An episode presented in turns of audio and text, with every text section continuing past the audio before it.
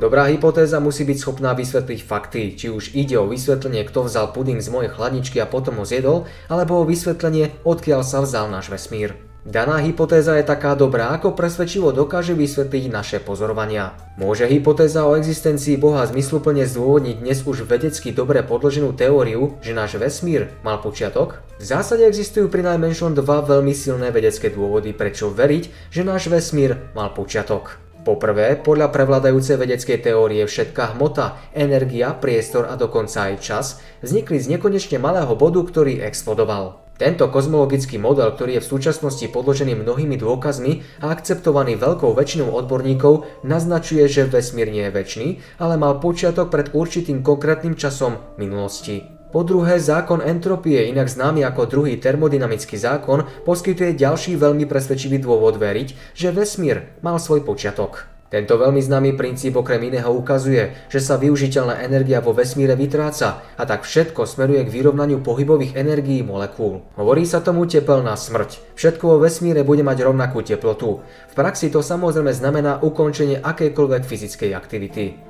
Ak by bol vesmír v minulosti väčší, táto situácia maximálnej entropie by logicky musela nastať už dávno. Princíp entropie nám teda jasne ukazuje, že náš vesmír existuje len konkrétny časový úsek. Vo svetle presvedčivých vedeckých dôkazov o tom, že vesmír mal svoj počiatok, je dnes viac ako kedykoľvek predtým aktuálna otázka veľkého matematika a filozofa Gottfrieda Leibnica. Ten sa pýtal, prečo existuje niečo a nie nič? Keď máme toľko dôvodov veriť, že vesmír mal počiatok minulosti pred konečným časom, musíme sa postaviť presvedčivej logike kozmologického argumentu nazývaného Kalam. Tento znie takto. Za prvé, všetko, čo má počiatok, má aj príčinu. Za druhé, vesmír mal počiatok a tak za tretie, preto má vesmír príčinu.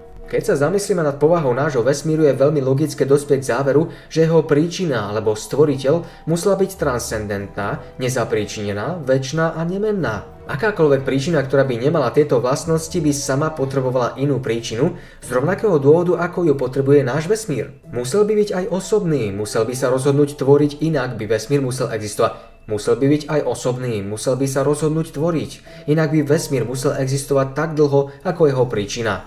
Takáto bytosť dokonale zodpovedá Bohu, zobrazenému Biblii a podstatne menej Bohom iných náboženských systémov. Pozrime sa teraz, či existujú aj iné alternatívne spôsoby, ako vysvetliť vznik vesmíru bez toho, aby sme sa museli odvolávať na božského stvoriteľa. K dispozícii máme tieto varianty. Za prvé, vesmír stvoril sám seba. Toto je veľmi iracionálna hypotéza. Aby sa vesmír mohol vytvoriť sám, musel by existovať ešte pred svojim vznikom. To je však samozrejme mimoriadne absurdné. Logika nám hovorí, že nič nemôže existovať a neexistovať súčasne a rovnakým spôsobom.